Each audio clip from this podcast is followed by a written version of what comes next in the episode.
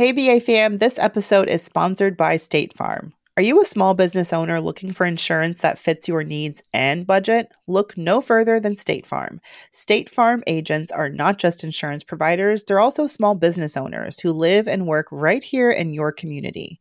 They understand the unique challenges of running and protecting a small business. When it comes to small business insurance, State Farm knows what it takes. Create a plan that fits your needs and your budget. State Farm agents are ready to help you choose personalized policies that truly understand your business. Insure your small business with a fellow small business owner. Talk to a State Farm agent today and get started on personalized small business insurance that fits your needs. Like a good neighbor, State Farm is there. Talk to your local agent today.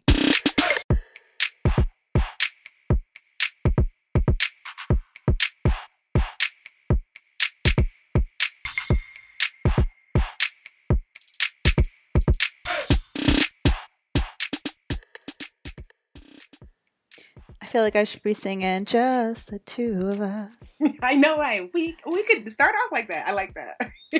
But that's the only part of the song I know. I know it's that part. So just the two of us. We can make it if we try. Just the two of us. You, you and I. Um, do you know for the longest time I thought that, that was Will Smith's song? Who thinks it? I'm not going to be embarrassed. It's like Al Green or somebody. Somebody not Will Smith. Like one of those old soul singers, so I'm sorry. Oh, there goes my phone. Listen, my two best friends are still texting me. This is a text just came in about this whole Beyoncé Lemonade situation. Yes, I can't wait to discuss. I woke up to like thirty-five. What's funny is, well, yeah, we're we're going, so we can just talk about it now. Yeah. Let's just, uh, let's just let's just do it. Did it catch, uh, did you get our singing? That's important. Did I? Yeah, we got this. Yeah, we're going. We're going. Okay. Okay. Okay. So yeah, so Lemonade, I know, my my bestie was like, first of all, it was hilarious. So I, for some reason, I could not find H B O, like, on my T V. And so I saw my bestie on Facebook was like, I'm watching Lemonade and getting my life. I was like, oh my God, I can't find it. It's not on my H B O. She was like, call the cable company. That's how serious it was. I, I seriously considered it, but I Googled and I found it. Oh, okay. Yeah, I actually didn't watch it live on Saturday. I... went out and had a couple of cocktails, and I got back and fell promptly asleep because that's how I party now. And so I woke up at like six a.m. and I went out and I watched it by myself, which I'm really happy about. Like, no one yelling at me, no one saying yas in my ear. Like, I have friends who had viewing parties. It was like an emotional experience, and I would, it was. I, I'm glad that I had it, like, you know, by myself in my in my little quiet place. See, I, I did it the wrong way because I finally got to watch it. But when I started watching it, it was already halfway done. So I was so confused, like, what's happening? You know, and then it really wasn't until I realized, oh, this is like a visual representation of her album. And then I found it online. And while Superman was sleeping last night, I watched it. And I was like, oh, okay. So I had already gotten like all the hype, all the whatever out of the way because I hadn't even seen Serena. And I was like, oh, okay. I, I'm, you know, at first I was like, I don't get it. But then after watching the whole thing in its entirety, I was like, I can dig it. I mean, you I got, I, yeah, you got to watch the entire thing in order. Yes, yes, you do. And honestly, overall, I can definitely say I liked it. You know, that I was, there were definitely parts where I'm like, huh? Or, but I, the vibe, the, the transition that she's making, I'm here for it. You know, it made Formation make so much more sense. It, like, gave context for Formation. Mm-hmm. But it also, I felt like, was so much deeper than what Formation was. Yes, for sure. What and I'm I- worried about was what I've been hearing. I mean, first of all, like, I loved it. I thought it was her best music she's put out. Like, there were some really interesting collaborations Definitely. on this. And it wasn't just, like, you know, The Weeknd, Kendrick Lamar. Maybe people would have seen that coming. But, like, James Blake and... Yeah. Um, the country song. I don't know who did that country song with her. Um, I know, riding on the horse. I fucking loved it. I was like, okay, country Beyonce. I know, country Beyonce with the braids. Let's sit riding on the horse. Yes. So there was a song. Um, was it Freedom? At the end, yeah. Where she's like on the stage. That song I loved. That was with Kendrick. Oh, that, that was just nothing but black girl power. I mean, you had Zendaya, you had, and forgive me, I don't know all the names of the famous women, but I know that ballerina dancer was a famous person. I know Kavengene Wallace was there. She was like holding Blue Ivy's hand. Yes, I was like, oh, that was just, and I'm not going to lie, I totally shed a tear when, um, you know, when um, the women were holding their lost sons or their sons who. Uh, had- uh, yes. yes. It was like, uh, honestly, I just. You know, I lost it. I was like, oh my God. It just was so, and I kept, I literally felt myself saying out loud, I'm so sorry. I'm so sorry. Because, mm. you know, you don't see the women behind the boys mm-hmm. who die. You don't see in the media. All you see is the picture of the young boy and maybe the cop. But you don't, I think people forget that, you know, there's a mother who raised these kids and yes. had to bury them. And that was, that was really poignant for me. Yeah. I just, oh, was- I cried too. Yes. And honestly, I was like, ooh, Beyonce with this outfit, with this Ankara outfit in European cuts. Yes, I am here for it. I just love that. Was that the one where the big, billowy, like Victorian style dress, but it was like an African print? Mm-hmm. So they call that Ankara. like Ankara, that. Okay. And so like you, the, what I love about Ankara is that you can, you know, the print is so clearly African. And the fun thing to do with it is to cut it in ways that are traditionally not African, you know? So it's like, uh, I have so many like Ankara outfits, like, you know, made specially, and you could just make a mini skirt, but it's Ankara, fa- you know, um, fabric. So it just looks so dope. There's actually, I think it was the Met, uh, the Costume Institute. I think they had like a whole, like, I don't remember if it was like a display or whatever, but it was that kind of like look. It was the African print, Ankara print. And then everyone was wearing traditional European kind of like old school Victorian outfits, but with that print, which was so dope. Mm. That was like, and we got hints of that from Formation, I feel like a little bit, yeah. But this video just blew everything out of the water. Everything, you know, I feel like I can already sense, I mean, not to me, I'm like kind of defensive t- uh, against Beyonce. Like as soon as I watched Lemonade and I knew how much I loved it, I was like, people are going to try and tear me down. They're going to try and say it wasn't that good. So, you know, my friend, we've had Jessica on the show before. So, of course, there was a text message started starting with her and my other best friend. And I just did – I ignored my phone all day. I was like, let me just sit in my feelings yeah. before before I have to go and defend her. Like, but, you know, what's surprising is they were uh, – uh, Jess was on board. She liked it. Really? But, you oh. know, her argument and so many women's argument or so many people like Beyonce haters or not haters, but, you know, people who aren't so much fans. All they say is, how is she empowering women? She's running around in a tutu and like a leotard and she's talking about twerking and freakum dresses. And they say her music doesn't really say anything. And now all I have to do is just push play on Lemonade. Exactly. And I just, you know, I'm not going to lie. I considered getting Tidal for that free one month just so I can like sit and listen without the visuals just to kind of let it soak in, because there were definitely some songs that I was like, what? Like the song when she was like, put your middle fingers up. I was like, O M G, just her face and her Don't sweat. Bye. Yes. Don't bye. Oh, Serena. Oh my God, Serena. Oh, I just, yeah, it was just such a roller coaster of emotions. Yes. I was like, yes. When Beyonce came out with the fur coat, the swag in that segment of the, of Lemonade, I was like, if this woman's swag is not on a thousand, I don't know what is. I think the title of that chapter was Anger. And yeah. It, it came through. Yes. I was like, ooh, sorry, Becky. First of all. Did you see? Oh, go ahead. Let's talk about how the internet, the Beehive, uh-huh. doesn't try to read. Oh, my God. Yes, you saw. Okay. Rachel Ray. So for those of you who are like, what? So the Beehive is like the people that follow Beyonce, and they are vicious. I mean, the Beehive will, will sting you to death. Yeah. So apparently people thought the Becky with uh the with the good hair. Um, well, if you haven't watched Lemonade, sorry, spoiler alert. So it basically implies that, that Jay-Z cheated on her. And imply people, is an understatement. Yes. And, and then, puts the scarlet letter on his face. Like yes. Tattoos it. And then supposedly it's supposed to be with Rachel Roy, who is, she's a fashion designer, right? I don't know who she is. I didn't know before this whole thing came out. Yeah, I think she's a fashion designer. And, you know, oddly enough, I thought she was married to Dame Dash at one point. They have a kid, which that's Jay-Z's ex-best friend. But anyway, so Rachel Roy is like a fashion designer. She's beautiful. I think she looks like, I want to say that she could be um, uh, Indian, maybe Pakistani, that, you know, that like in that kind of flavor.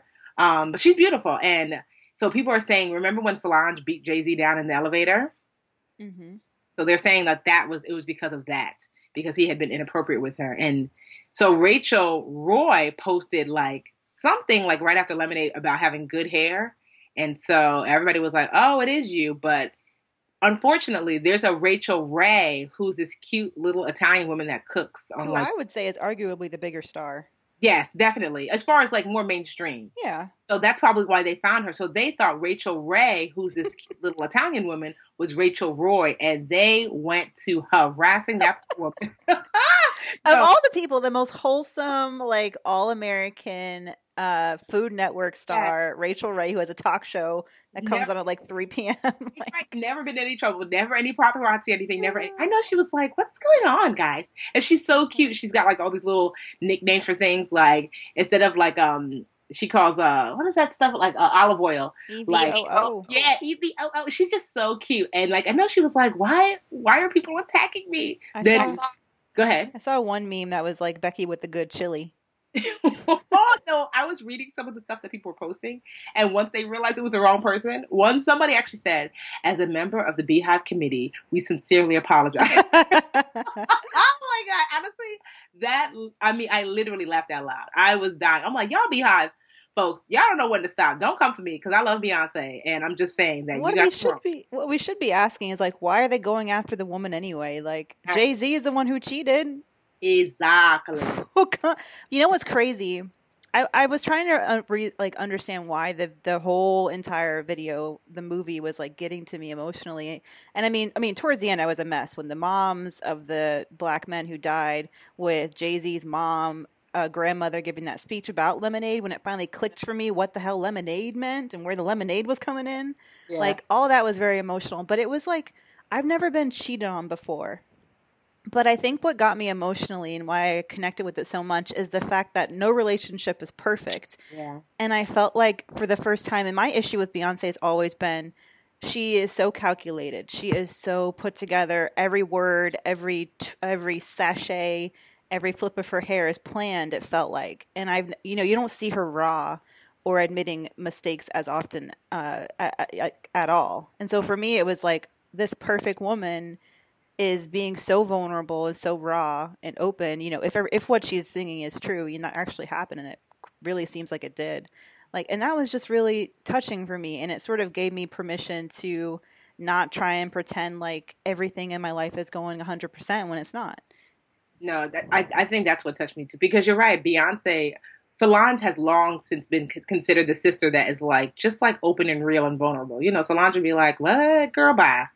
You know, but Beyonce was always so, um, I don't know, just so well put together. She just seemed like nothing was ever wrong, like you said. And even after that whole, like, you know, them fighting in the elevator, she didn't come forth and say anything. And so for this to come out and for her to just be so open with sharing that, like, yo, stuff is not always perfect. There's times where I was going to leave. Um, I've been cheated on, and I'm not going to lie, I have cheated in my twenties. It was not a good, good look. Um, and... So I can see both sides, and I'm just like, ugh. Either way, it's just nice to see that she's showing women that, like, you know, things don't have to be perfect. Somebody wrote, I think I was watching, like, a BuzzFeed video. Someone was like, you know, she's weak. Why would she stay? And I'm like, ugh. It's just so easy for people to just make decisions, you know, or to judge based upon... This person is stupid. Did you watch anything? Have you? Beyonce is like the, the antithesis of weakness. Exactly. And honestly, too, I just feel like everyone decide, everyone decides what they're willing to put up with and what they're not. And to me, especially as I get older, I'm realizing there's no rhyme or reason. People just decide for themselves. And, you know, there's plenty of my friends who are with guys who I'm like, if it was me, I probably wouldn't stay. But I'm sure plenty of my friends look at me and they're like, well, if it was me, I wouldn't stay. We all have our own stuff that we're willing to put up with, and I just think it's just for everyone to decide for themselves. It's not for me to judge you. To me, I always tell my sisters and friends, as long as he's not hurting you physically and, like, you know, emotionally and mentally, it's not my business. Like, you know, I'm not here to judge. I mean, I'm here to listen and be your friend. But now if you tell me that, you know, he punched me, he pushed me, then I'm like, girl, we're coming to get you, you know. But other than that, like, my friends know that if you're like, oh, we got into an argument because I just didn't like the fact that I'm always doing the dishes and he doesn't help. And I'm not here to be like, girl, leave him. You know, so everybody has a girl, leave him friend. Oh, that was me. Oh, yeah. That was me in my, like, teens and twenties. I was so extreme. Right? Like, you mean he was five minutes late? Mm, right, girl, leave him. Like, but he wears blue on Tuesday. Mm, girl, leave him. And so I learned, like, uh, you don't tell the girl leave him friend anything. And, like, I'm the friend who's always like, well, I mean, you know, you guys just need to talk about it. You guys just need to talk about it. You know? Because I'm like, been there, done that. Well, you know, people don't be without anybody. Especially, it's always the girl leaving friend sometimes that never has anybody, you know?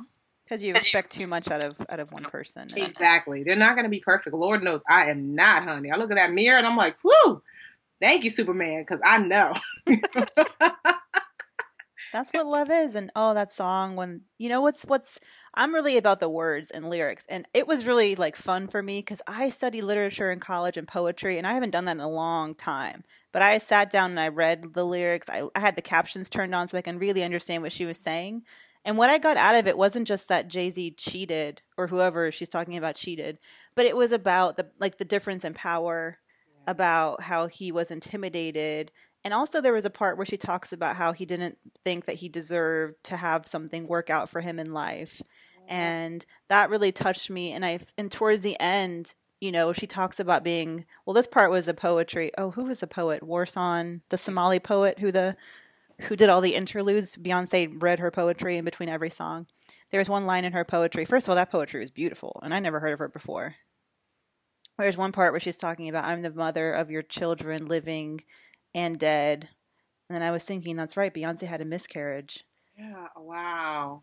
And another hello, I'm human moment. And I, I thought it was beautiful. And I don't think we'll ever hear Beyonce. Like, I don't think she'll write a memoir. She's not going to go on the OWN network, Super Soul Sunday, and talk about Lemonade. I think she's leaving everything in the music like she has. Um, only now she's saying more than she ever has through the music. And I'm, I'm, I like, I feel kind of like proud of her in a way for growing up. And yeah, for, I, yeah, that's how I felt too. I thought, like, wow, this is very womanish, you know, of her. And I just love the fact that a lot of the stuff that people were saying for years and she kind of ignored, she addressed, like, her clearly pregnant with blue ivy. Yes, I mean, yes, I saw that. I mean, like, you can see it in her face, her nose, her boobs, or something. Like, that's not a prosthetic that people, you know, like, just like addressing those things, like, girl, bye. Like, just. And she does it in the music, in mm-hmm. the music. Yeah. I love it. Just even just addressing, like, you know, everybody knows that there's issues with her father, but, like, just even, like, addressing that. That song could have been called Daddy Issues. What was it called? Daddy. It was, oh, it, that was a country one, wasn't it? Daddy Lessons. Yeah. Yeah. I, you know what? Go. I, I, you can't, when it's someone's personal story like that and they're sharing it and they're being vulnerable, you can't, you almost can't even judge it. It's like, this is her personal story. It's her interpretation. She put her, I mean, this took so much work. Yeah. Every thought, every detail, you know, that, that was a, it makes me feel like, what have I done lately? What have you done? I have, I've barely gone to the gym today. I'm like, oh, you'd be proud of me. And this is like random, but I'm like, I've been walking like two or three miles a day. Oh yeah. Do you go uh, with Superman, or is it like a solo thing? Solo. Honestly, I've just been using, it's almost like meditation. I forgot how much I like to walk. So I've just been, I, now it makes me want to get a Fitbit, but I just use like the Nike app on my phone. If you get a Fitbit, you just need to be prepared, because I'll add you as a friend, and I, I get really competitive. I you're gonna say you like the way you said. You said if you get a Fitbit, you see the dot dot dot coming. Like, I'm just letting you know, because you can challenge people. I know, but you know you don't want this though, because it ain't nothing for me to walk like four miles in a day. It's nothing. Okay, I got it. We could do this. Now we could. You that's don't want to. That's only eight thousand steps. You gotta. Oh, okay. My, my, You know what? My dad actually has been kicking my butt lately. My, my Fitbit broke, so I've been out of the game for about a week.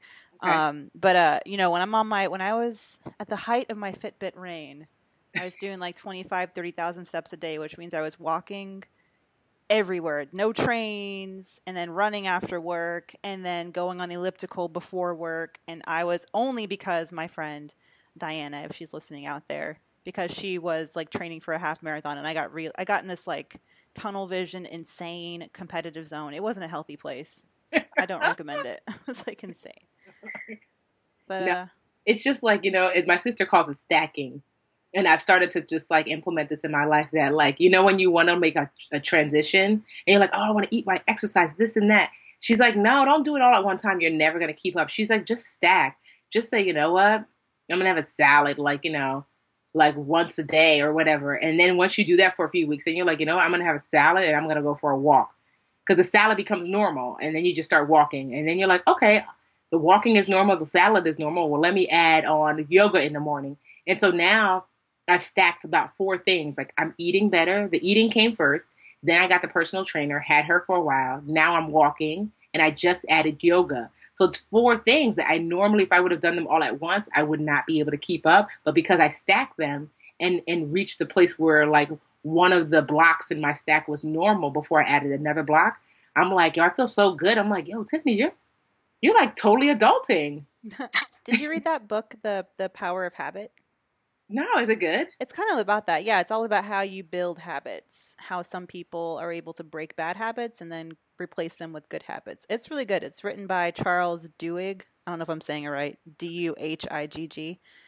And it came out like a few years ago, and it was a big hit. It's like got a yellow book cover. I recommend it. It's good. We need, it's we need to go back to recommending books again. That's a good one, The Power of Habits. Yeah. Okay. Um, we haven't even talked about, this was a big week. Yeah, it so, was. So sad. There was highs and lows. Yeah. High being Lemonade. High Harriet Tubman getting yeah. her place on the twenty dollar bill, which I thought was awesome. What I didn't think was awesome is like, so not the entire bill, like the back of it she's not going to be on or something like that, what's happening.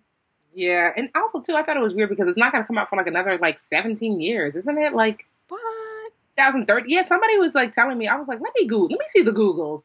So I don't quote me, but it's not something that's happening right away. Is that because um, it takes so long to get the current twenties out of circulation or something? I don't even know. I was just like, wait, what? They didn't tell us all these things. So I said, let me get to Googling before I say for sure. But from what I remember, like having a chit chat about with someone, they were like, it's not happening right away. Well, I see it says in the Washington, in the Wall Street Journal, it'll be, could be in circulation as soon as twenty twenty. Okay, well, that's not so bad. So, yeah, not so bad. It'll be here. The fact that it's even happening is major. Yes, exactly. Major, major. And did then... See, did you see the poor memes of, like, the young girl? Who? It's, like, some young girl from Disney. It's a young brown girl. Uh, I forget her name. But they, they put her face on Harriet Tubman's face, on Harriet Tubman sitting, like, in her picture. Her, like, if you there's, like, two pictures of Harriet Tubman, like, floating. You know, there's one of her standing and there's one of her sitting. And her face is hilarious. And it says, when Master thinks you're going to bring his dinner, but you out tonight with Harriet. I was like, yo, the memes, they kill me. The like one that-, that I saw was where it's like, you're going to have a really hard time spending like thirty bucks on that new top when you have Harriet say, looking at you saying, you don't need that top. Yes, it, it's like it like goes closer to Harriet, like closer, closer. Yeah, yeah, yeah, yeah. it's it's hard to describe. They have a picture of like Harriet, like her picture's being taken. She's like standing. And they're like, on, on top it says, um, Harriet says, how do I look? And the photographer says, like money. Oh, these memes are everything. Honestly, memes are like, memes make me happy. Like, if I'm having a bad day, I'll just take like a meme break and like, just make myself happy and giggle again. That's how I feel about GIFs. Oh, GIFs, they make you... How did I even communicate before GIFs? I don't understand. Oh, I you're don't. one of those. No, I re- I reply to emails with like just GIFs. And they get so many emotions across. I don't like if a picture says a thousand words, a meme says a million. Mm. All right, we have to talk about Prince real quick. This mm. is a very like music themed. It is buzzworthy. Um, Prince passed away this week. Yeah, my father is still in mourning. Did they ever? I remember. I know more and more details are coming out. I know they just cremated his body. Yeah, there's, the autopsy was done, but they're not going to have like toxicology results for a couple weeks, few weeks, I think. Okay. But it's just all so sad, you know. It's I saw somebody there was speaking of memes. There was one about like how someone put someone wrapped Stevie Wonder in bubble wrap because he's the last one we have. That's all Stevie. Which I thought was kind of sexist because there's other amazing female, like like classic female singers from the past that we still have living. Yeah, they we still have Aretha. We still have Patti oh, LaBelle. Oh. Yeah, and I love, um, uh, what is her name? Anita Baker. Oh, my gosh. That's oh. She's one of my favorites. And I love um, Diana Ross. Like, mm-hmm. I mean, there's some great women still in power. But, um, yeah, it was it was pretty devastating. I, and there's not many, you know, the, my entire newsroom, we were all just like, it was right during lunch when we heard. And it was just on T M Z at that point, and everyone just, like, dropped what they were eating. And we were like, what is happening? What is life? I called my dad, and and he said... You know, he's like, okay, I'll, I'll I'll call you back later. He was really upset. And then I called him later and he's like, it's okay. I still have you and your little brother. And I was like, like Prince was his third child or something like that. That's how much he loved him. Wow, really? Yeah. My dad, like, every Christmas, my dad would have us sit down and watch, since the Super Bowl, since Prince did the halftime show. When was that? two thousand and, I don't know, like, I don't know, ten? Was it, has it been ten years since he did the Super Bowl? Anyway, my dad had that on V H S, and he made us watch it. But then before that, we would watch Purple Rain, and he had Michael Jackson's Bad Tour, and he had Michael and Prince's Tour on V H S, and we would watch that, like, every holiday. Oh, I know. So it, it's it's special. And we're actually, we had already planned on dancing to a Prince song for our for father-daughter dance. Mm-hmm. So now it'll even be more, like, yeah. he, he's not, he's going to be a mess. He's going to be a mess. Oh, why between Prince and just giving you away? Yeah, my dad and emotions. I told you when my fiance proposed to me, and he, he called my dad for permission the day before. And my dad, like, hung up on him because he couldn't understand, like, he couldn't. He couldn't, like, metabolize the feels that he was feeling. He's, he's just like, I got to call you back. And eight hours later, he finally called back. That's so cute. Your dad is like, so, wait, what? Just, you're taking my daughter where? No. You know, he's just, he doesn't, some people just don't know how to, like, process emotions. It's okay. Yeah. No, that's cute. At least, you know, because so many daughters don't necessarily have their dads in their life or are, like, you know, feely. I know, I know. Uh, you know, what? All this happening, you know, yesterday, well, Prince dying was one thing, but yesterday I found out one of my friends who I, um, I did a lot of Hurricane Katrina relief when I was in college, and it was a big part of, like, I have a lot of friendships from that experience, and one of the guys that I was friends with, but I fell out of touch with recently, he passed away yesterday, and I we all kind of found out he had died from cancer. Okay. And it's always moments like that where I'm like, God dang, it's like so... We should just be lucky that we're just, you know, here. Yeah. I, I you know, we get to live and, and it's a beautiful day outside. I have friends and family and, you know, it's just can't take any of that for granted. I, I was like, I don't know. It was uh, one of my friends is a photographer. I was following him on Instagram and he goes to India quite often. I think he's half Indian. Um, so he had a picture of this little girl laughing and he said, ah, oh, to feel joy like this. I mean, you could... The joy was visceral. Like, you could see it leaping out of her face and her eyes and her... You know, you ever see a kid, like, really, like, nothing has happened, but they're just, like, mid-laugh? Yeah. Yeah. And I told myself, I'm like, I'm still looking. I've been trying to find that picture. I can't seem to find it because I want to put it on my cell phone from when I'm, like, you know, like, bitching about something unimportant to, like, look at this little girl. And she's probably laughing at next, like, nothing, you know? A dog running across the street. Maybe her brother comes into view or whatever. And just it, it brings this level of joy forth from her. And I just want to, I want to be like that more. Because I'm, I'm sure we were all like that as kids. And then you forget, like, that all of these things that don't mean much start to, like, take over. And you're like, really? This is why you're pissed off? Because, you know, somebody in the email said this? Like, in this grand scheme of things, what does that even matter? Right. Yeah. You grow up and you just tell yourself things matter that don't really matter. Or yeah. You need things that you don't really need. Exactly. Or just, like... Yeah, in the end, or even I try to tell myself if someone says something negative about me, I'm like, well, I guarantee you, Tiffany, there are people saying negative stuff about you that you just never found out. So either way, it don't matter. Like, you know, it's just like now you just know that this person said it, but you didn't know yesterday and you were fine. So, girl, keep living. Yeah. So do you mean to make lemonade out of lemons? Is that what you're saying? Yes. I think that we should definitely name this week's episode, Lemonade. Lemonade. And lemonade. Lemonada. I don't know why it took me so long to get it. I was like, oh, I get it. She made a bad situation oh, into a good situation, lemons and lemonade. I didn't get it until Miss Hattie said it. I had gotten it. I was like, oh, I figured. Because I was like, well, lemonade, well, you know, the only the only kind of like thing I know when people talk about lemonade is, you know, turning lemons from lemonade. So I figured that's what it was going to be about, but I didn't. Like, oh, see, I, you're smarter than me. I was just like, wait, summertime, lemonade. That sounds delicious. Well, well first, what? I didn't know what was going on. People were like, lemonade's going to be on. And I'm like, what does that even mean? You might as well have said, like, bar stool would be on outside. Like, what? I didn't have any context. I, you know, um, Beyonce doesn't explain herself. She's like, mm, look, either you watch Barstool or you don't. Oh, man. Any other buzzing things? Tell them, boy, bye. Um, no, I think I think we've ex- we've expired our buzzworthy. That was it. We used it all on Beyonce and Harriet and Prince. Oh, ooh, ooh, wait, wait a second. On the opposite spectrum of black beauty and power, um, did you see the viral Instagram post that Lil' Kim posted? Yes, and I knew you were going to say that. What oh. is happening? I don't know. Honestly, somebody, yo, first of all, my best friend texted to me, said, new phone, who this?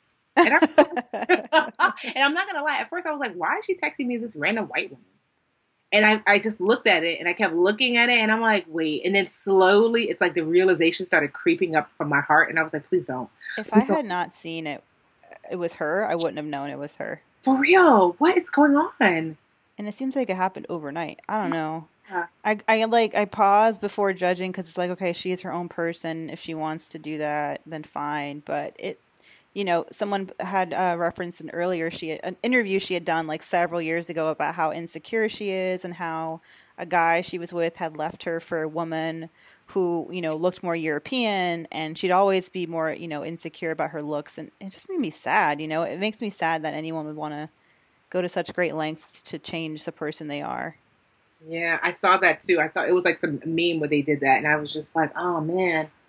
Yeah, honestly, it just because Lil' Kim really was a pioneer. I mean, she is because she's still here.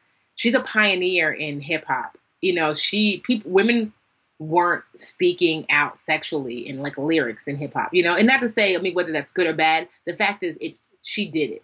You know, yeah. And there would be no Nicki Minaj. There would be no. Basically all these other new young rappers, Trina, all of them, like she made it cool, funky, okay to be aggressive like men on, you know, just albums and, and songs. And just to see that, like, all of that women empowerment talk, just to see it look like this. And you wonder, like, oh man, like she honestly, like, there's a video of her talking and her face is not even like moving. Uh-huh. It looks like it's just straight plastic. Oh, whew. It looks painful. Yeah. I hope she finds someone who loves her. Yeah. For who she is. Well, she know. has a baby now, so I mean, makes hope- me want makes me want to go hug a little girl somewhere. Oh, right. And she's like, hey, brown beauty, you know you're beautiful, right? That's why we always tell Supergirl she's so beautiful. But sometimes we got to slow up because Supergirl is thinking, Supergirl's like, Tiffy, everybody at school just loves me. You think it's because I'm so cute? I'm like, I'm like, you know, you created a monster. And I'm like, you know what? We're going to let you have that because Supergirl is super chocolatey. She's got like super beautiful kinky hair and she's like a little bit chunky. And so I want Supergirl to just know that exactly how she is is exactly how she ought to be. I'll just have her watch Lemonade. Exactly. Well, yeah, I don't know about all that. It was a lot. She already, first of all, no, let me just before. Supergirl had to do a report for Black History. They told them to pick somebody from history that's inspiring. People picked Harriet Tubman, Martin Luther King, and like they had to do a presentation. This girl picked Beyonce. Oh, yeah. And then had the nerve to do a visual representation, like a little dance. Everybody else has like a little poster. Oh, this is Martin Luther King. This is such and such. No. Supergirl got up there and sang like one of Beyonce's songs with a little shimmy. That is it was amazing. Like her mother didn't even know. It was came to like see her presentation was like, girl, I'm in the audience like, I know my baby's not up here reciting Beyonce. You know what? I love it. I was like, she's like, what? She is in Black History. That's true. That's true. Yes.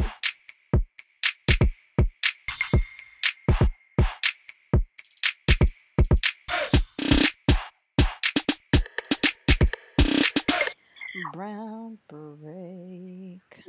I'm trying to figure out if I should be positive or not positive this week.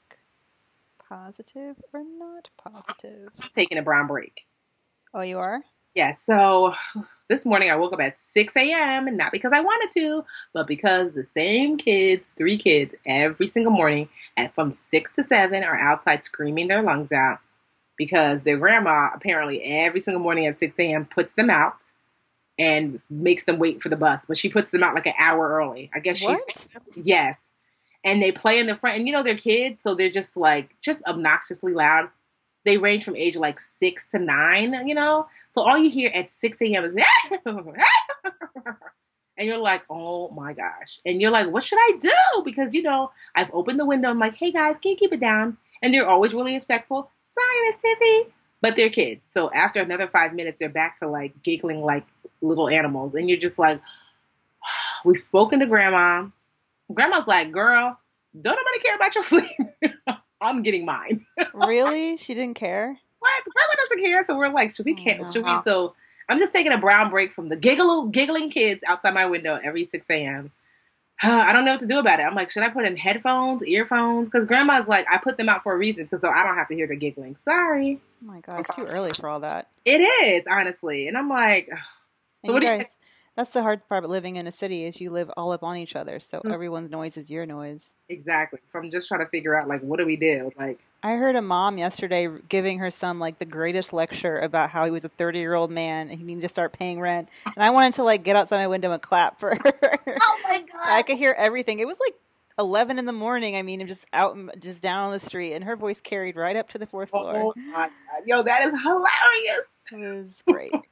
I know you were like, wouldn't that be terrible? He would have been so embarrassed if you would have been like, you tell him. I know. That's part of the, like, when I moved to New York, when I just taking the the train home, we have an above ground train, mm-hmm. and I can see people laying out getting sun. I can see them walking their dogs, like the dogs lounging. Like, it's just this this city is like so big, and you everyone lives in their own little world, but we're all living in each other's world, and you can just, it's beautiful, but then also kind of creepy. It is. Cause you're like, who's looking at me? Yeah, who's looking at you, kid? So yeah, that's my break. I'm brown breaking from city noises. We'll just say that. So it's not, I don't so sound terrible saying I'm brown breaking from kids. Well, I have to do, you know, I'm going to do a, this could be a boost. It could also be a win, but I'm just going to call out. So the Pulitzer Prizes were announced last week. God, it's already been last week, the eighteenth of April.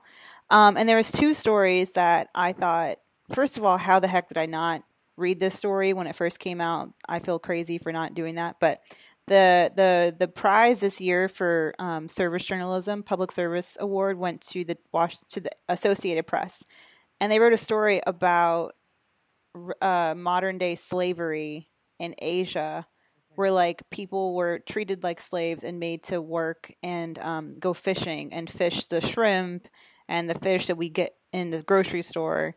Um, all that warm water fish from Asia. And based on their report, they they ended up um, leading to the uh, freeing of two thousand slaves, oh. like modern day slaves.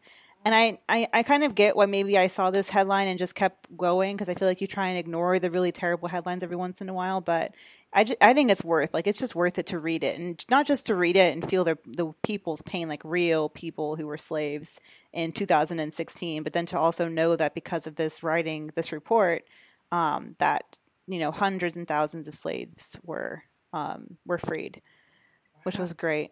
Um, and another one to follow up with, I would say the other story that I read, which I had not heard about. There was a woman in Afghanistan last year. Her name was Farkhunda. Um, and Farkhunda, you know, in Afghanistan, it's a very patriarchal society. I mean, incredibly religious. The Muslim faith is is is just like so intense there. And it's considered one of the highest crimes to burn a Quran, right? Mm-hmm. So a woman was falsely uh, falsely accused, this woman named Farkhunda, falsely accused by a man of burning a Quran. And from zero to one hundred in like five minutes, she's being attacked by hundreds of men. She's being pummeled with stones. She's being stomped on. Police are there, and they're not even helping her. You know, she falls back into the crowd, and they just kind of watch her as she's being mutilated by this entire crowd. And it's so hard to watch. I mean, I feel kind of bad, but I feel like it's it should be required viewing for anyone who, you know, cares about women and women's rights, to see a woman just like treated like this by men in broad daylight on cell phone cameras. No one was ever um, I don't think to this day people have been um, sentenced for any crimes. I think a few people Um, had stood trial, but I think they got a very lesser sentence than what it could have been. Um, and she ended up dying. And this happened about a year ago. And the New York Times um, won the Pulitzer for a report they did on it in December. Um, anyway, it's just really harrowing, and it is sad, and it will grip you by the throat and by the heart. But I think that we need to not turn a blind eye to that kind of suffering. And, um, I just I, I, I recommend it, and I thought that was just it, it's great to see what journal, good journalism can do, because if not for this story, um, there's a chance you never would have known Farkhunda's name. And there's not it's not just Farkhunda. That's the thing. Like, this is one woman, and there are so many other women around the world who are brutalized. I mean, we still haven't found those young girls in Nigeria. Exactly. Or just even, like, did you see the story about, uh, it was so heartbreaking about the girls who got into a fight in the bathroom and they jumped. Oh, yes. I just was like, can you imagine that you send your daughter to school, she gets into a fight over a boy, and, you know, I, I know the girls didn't mean to obviously take her life, because you don't think about that. You know, you're not thinking, hey, we're actually going to kill her, but they took her life. I'm sure, I'm sure somebody was there yelling world star hip hop. Yeah, thinking like it's nothing. And now the truth of the matter is more than one girl died that day in the bathroom. How many of those girls' lives are now taken? You know, that they're they're going to be locked away for a very long time as a result of this one stupid fight over a boy. So now she is physically dead, but now you've killed your future, you know? That was awful. Yeah, it just... Whew. So I'll make that a brown break against women, violence against women, violence by against women, by men, by anybody. Um, it's it's just, it needs to stop, yeah. Especially in schools. Yeah. All right. Well, that's sorry for the, the downer. All right. I'll bring it back up, I promise, in the next segment.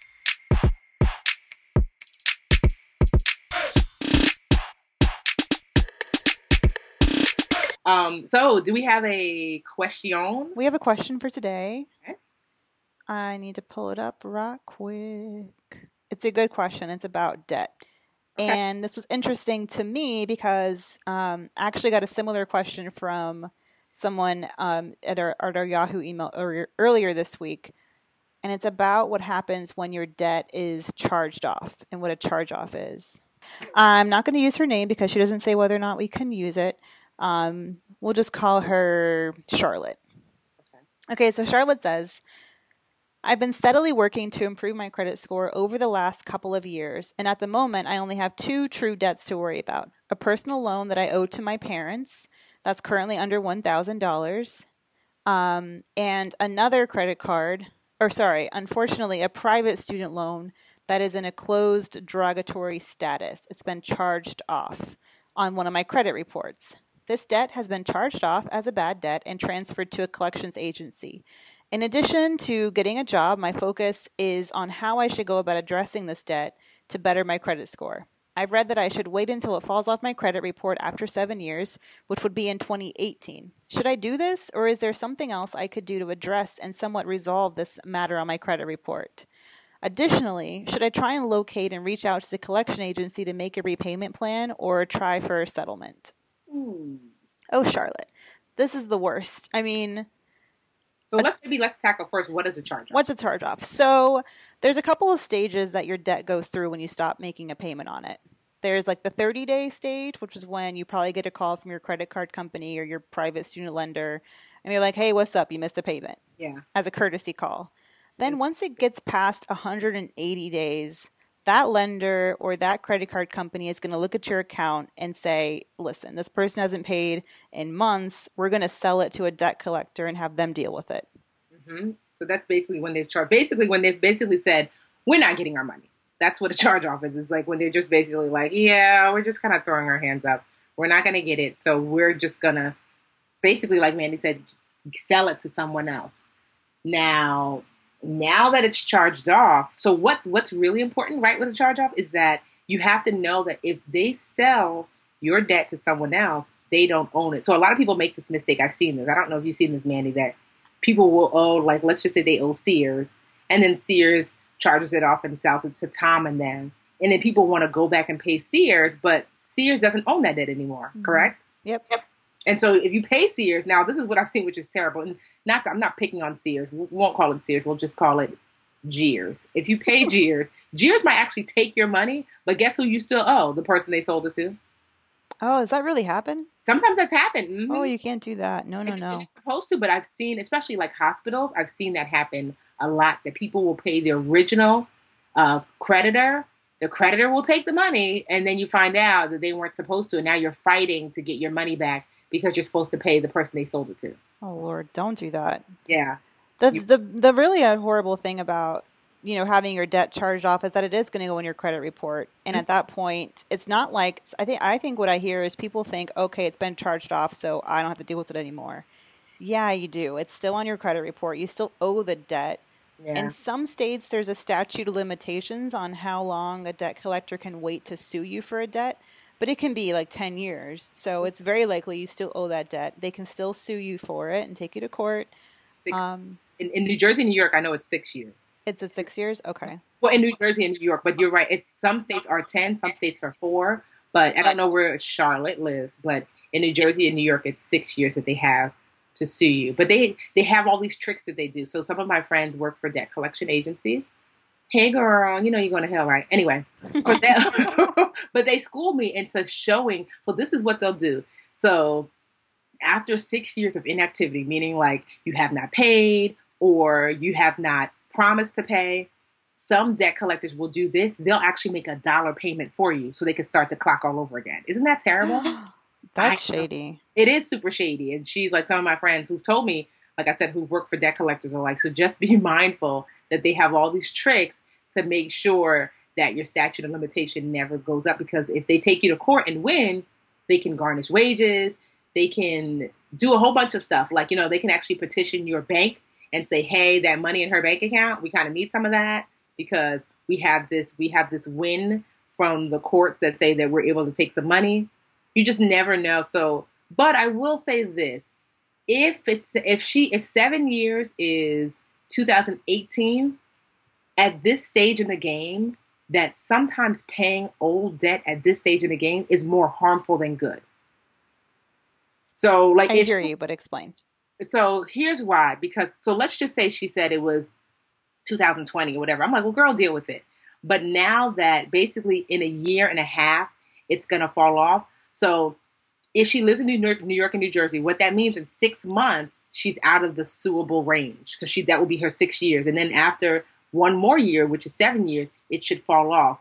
And so if she makes a payment now, and honestly, debt that's usually within the first two years, that's the debt that's really dragging your score down, that new debt. So if debt is five, six years old, and then, so it's not affecting your credit as much because it's so old.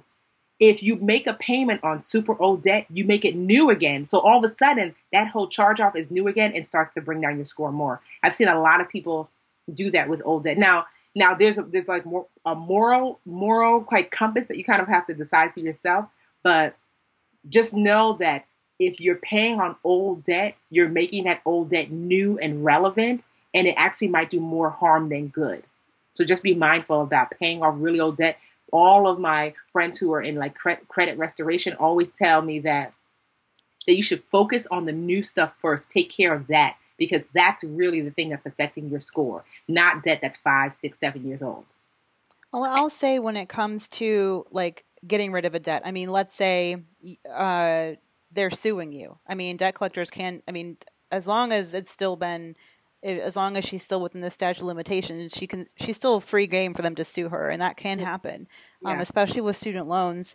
Um, and if that comes the case, you settling is probably the best option. And settling is, is especially if the debt's been, it's been years since you've paid, made a payment. And these debt collectors bought your debt for probably, I mean, definitely a lot less than what the original balance was owed. So they'll be willing to settle for you probably um, for a lot less than the original balance, as long as you are ready with like a big lump sum payment right then and there. And I would recommend that. Like if, if she does, if it does come down to her getting sued, or if she just wants to get rid of this, reach out to them, open a, open a dialogue and see if they can, um, if they can come to an agreement on a settlement.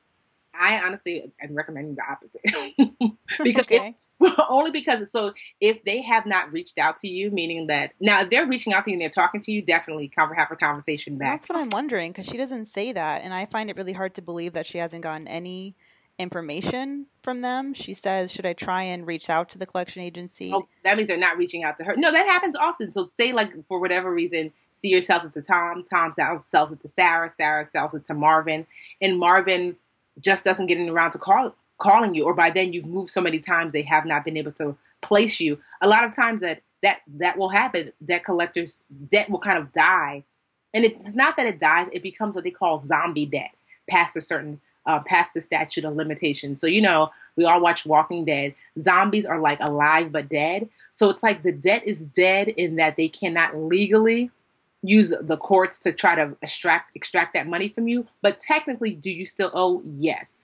So that's why I said I would, if they're not contacting you, I would leave it, let it fall off, and I instead would work on your current financial situation, because that's really where, like, if you're paying your bills on time, how much debt you have right now, um, that's really where you're going to make the, the most difference with your... With she your... only has this personal loan to her parents, so she could be focusing on this other debt. She could be. I mean, and I guess another hypothetical situation is... Um, Oh, where did my train go? The choo-choo just left the station. Like that, where did my train go? My train of thought. Saying, this is Mandy, that it's even worse if she doesn't have any other debt. So uh, your credit and your credit score and your credit report, it's really an average of your activities. So if you are only taking one class in school, it's gym, and you get an A in gym, you have an A G P A. You get a D in gym, you have a D G P A, right? So this one thing that she kind of has right now, because it's old, even though she might have an F in it, it's not it's it's not as relevant as anything that she might do, like, moving forward. So, like, she might want to get a secured card or whatever it is. She might have student loans that she's paying off or whatever. But if she goes back and kind of hits up that old teacher and says, hey, what about that F I got? And he's like, oh, yeah, I forgot about that. Let's make it new and relevant again. So now all of a sudden, she doesn't have anything to balance out that F. She has no other credit history. So now she's going to, she's literally going to bring her score dramatically down, because she's going to make something that, because even paying it off is not going to make it right for her, because she's still, credit history is history, meaning that you did not pay all of this time. That's not going to disappear just because you paid. Paying it, honestly, is not going to raise her score. Paying is actually going to lower her score. Because paying it off is not going to do anything other than make it new again to say, hey, this is a person who did not pay all this time. That's why I'm just saying you want to just be mindful that, yeah, you can pay it off, but it's not going to do anything for your score except for bring it down, because you're making old history that's negative new. And you don't have anything else to balance it out with. You don't have any other credit cards or any other things that you've done to show, even though I messed up in this one place, I'm doing good over here. So it would just behoove her, like, in my opinion, to just get a secured card, Um, start building credit history so you have other things on your credit. Will she get approved for that if she has this, you know, yeah, six-year-old debt? That's my thing. Like, a secured card is one thing, but I mean, she doesn't say this either. But if you're, you know, trying to get an apartment or you're trying to get a car loan and you have this debt on your credit report, you can get denied or get stuck with a super high interest rate. Um, and I feel like in that case, showing that you've made a good faith effort to start repaying on it would be better. I guess. I mean, or it's showing that, like, you know what, what, what secured, because remember, the purpose of a secured card is to give credit to folks who otherwise would be left out of the credit system. So you don't have to have a, like, a great uh, credit score in order to get a secured card. You know, that's the purpose. So I would at least look into it, see, like, well, what's the lowest score that I'm able to go to your bank or your credit union. That's the best place to look for a secured card and ask. Or if you can't, if your bank or your credit union doesn't offer secured cards, go to Magnify Money. They've got a great list of secured cards, and see, like, well, what I could, what I love too about Magnify Money is that you can put in your information, like your credit score and stuff. And what they'll do is they will, they will say, yeah, you're likely to, to be approved, or you're, no, you're not likely. So I would work on building, you know, your credit up versus, like, you know, dredging up the old stuff. Just because if you're, if you're, I don't know what her credit score is, but so let's just say, like, because when I was a landlord, I would look at your credit score, not necessarily your credit report. So if your credit score is, uh, you know, your credit score is decent, then, you know, I'm just trying to think of, like, my train of thought. So if your credit score, if her credit score is only okay, she can bring it up further by, by um, you know, getting a secured card and raising her credit score. Yeah. Yeah. That would be a process too, because don't most you have to, like, make payments every month, and after a year they'll well, um, offer you the line of credit. After a few months, like, for example, Superman had a secured card. Superman had a secured card, and he after three months he was able to bring his score up about a hundred points, because guess what? He only had the secured card. I mean, that's what we talked about, like, credit is an average. So because he didn't have a whole bunch of different uh, credit, like, you know, uh, accounts open. He had that one secured card, so all he had to do was do right by that one card. And when I met him, he was, like, in the low six hundreds. And just the, just this morning, he was he woke up. He was like, "Babe, my credit score is at seven sixty. So that's been like in a year, but honestly, he jumped up to like a, I say a seven twenty after a few months. So secure cards can work fairly quickly if you don't have a lot of credit under your belt. You know, yeah, so she's them as a tool. Yeah, they are as a, good, good as a tool. So honestly, she's in a great position. If you don't have a lot of credit accounts, then opening up one good one is going to do a world of good. But having one bad one is going to do a world of bad. So because, like I said, it's an average. So the smaller amount that you have, the more each individual account is going to have a different, make a difference. I agree with that for sure. sure. All right, Miss Charlotte. Good luck. Yes. I know she's like, but so wait, what am I supposed to do? I'm like, girl, I don't know. Just you know, according to Mandy, Mandy says, hey, reach out to them, paid off. According to me, I'm like, girl, if they're not calling you, don't call them. Go get yourself a secured card and make your life right. So you have to make a decision either way. I'm really surprised if, if they're not harassing her like they typically do. Um, I'd be surprised. But I guess when you're a student, it's a lot harder for them to track you because you don't have like, you probably don't have a, a you know your own house and, yeah. a, and a permanent address for them to come find you, so you're kind of like trickier to track down. Yeah. Um, but I, I do worry that you know they'll just wake up and smell the roses next year right before her deadline and be like, ah, here's a lawsuit. Well, usually what they'll do is they'll like they'll reach out to you and just say like, hey, we want to collect money. Hey, we it's usually if you ignore that, hey, we want to collect money. That's here's a lawsuit. So if they do reach out, then yes. Work out a settlement, but if they don't, and like you I said, can tell them to stop calling you. That's one thing people don't understand. You can, yes.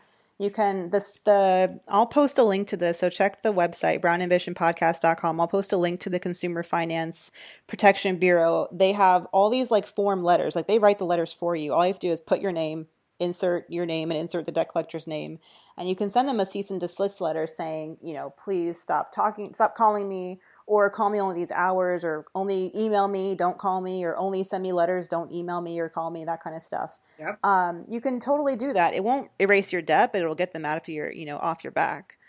And that's yep. one, uh, that's one way to get rid of them. Because I, I remember I couldn't pay my mortgage at one point during the height of the recession, and I was like, oh my gosh, what am I going to do? And they were, Chase Bank was harassing me. Oh my goodness. I was like, is this an ex-boyfriend? Sheesh. Yeah, you probably weren't alone either. I know. And so I sent them a I, I faxed them a cease and desist letter, and it worked like a charm. Yeah. Hello? Yeah, can you hear me? Yeah, oh, you cut out for a little bit. Oh, yeah. You said, said, it, you said it worked? Yeah, it worked like a charm. I sent them a cease and desist letter, and it worked like a charm. I was oh, like, good. Okay. Yeah. All right, Miss Charlotte. Yeah. Let us know how it goes either way. Either way, just do whatever you, you know, what, what can help you sleep at night. Man, Mandy's got a heavy conscience. She likes to, she's sassy.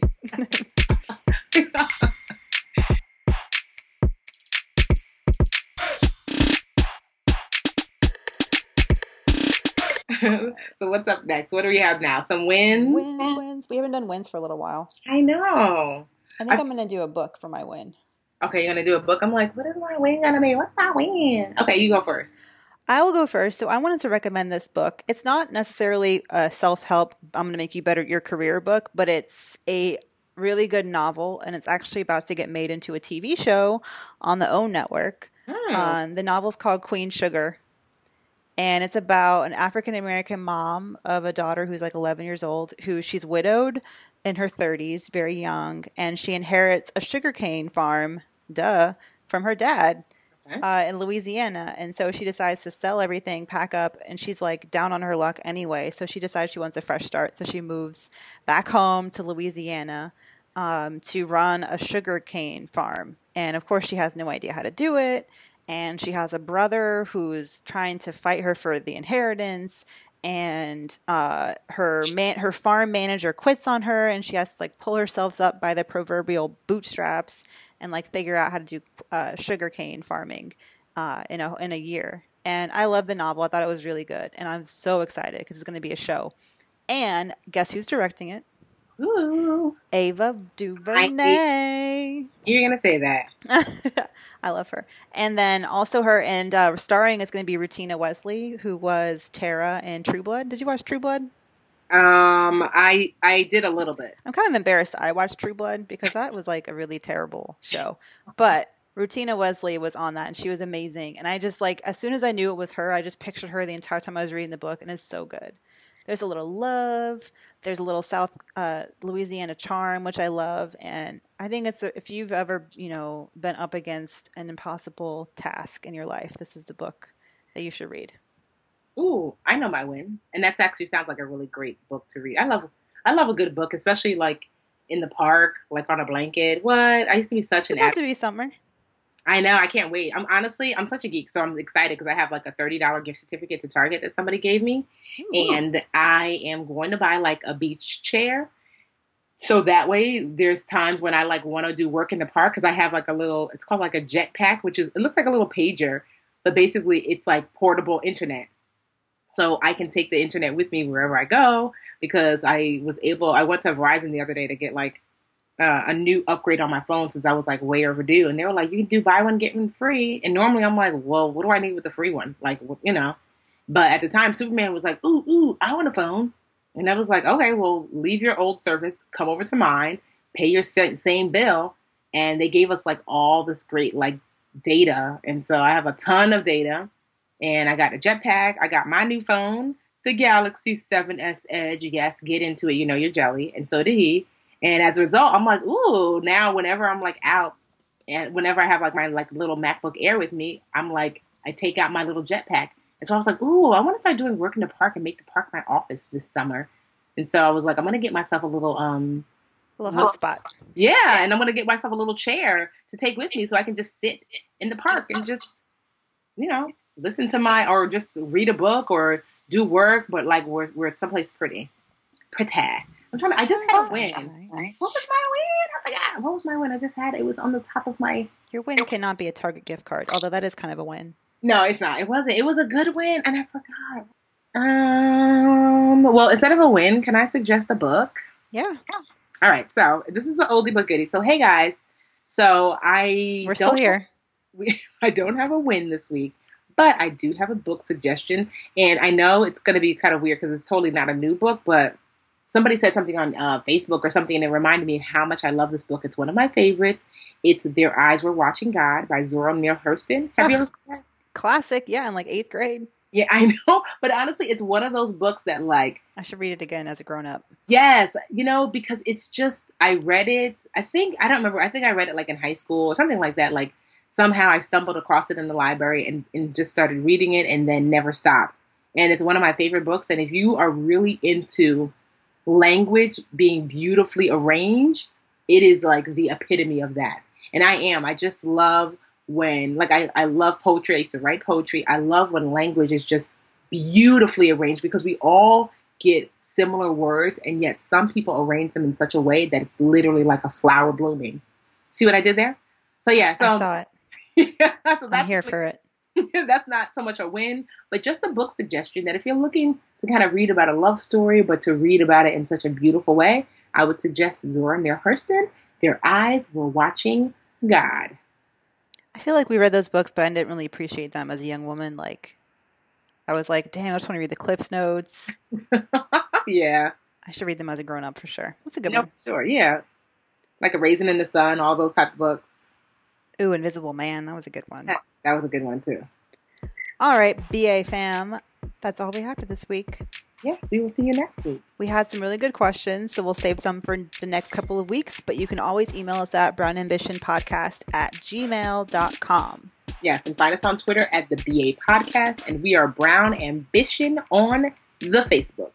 Yes, ma'am. All right, happy week. Go, um, you know, recover from the lemonade. It sounds like I need to recover. You took it very well. You're yeah, like handling it. it. I'm a mess. All right. Talk to you next week. Get your four thousand steps in. Ooh, don't come for me because you don't want this. Did that sound competitive? I yeah, was, that's all right. I was trying to be supportive. Bye, Mandy. Bye-bye. The Bigger Pockets portfolio of podcasts are worthy of your investment. We're having a real conversation as real real estate investors. New episodes available every day. It's important to buy where it makes money and not necessarily where you want to travel to. Bigger Pockets, On the Market, Rookie Real Estate, or Money Podcast. The purpose of flipping is to create more cash so then you can reinvest into other types of properties. The Bigger Pockets podcast on YouTube or wherever you listen.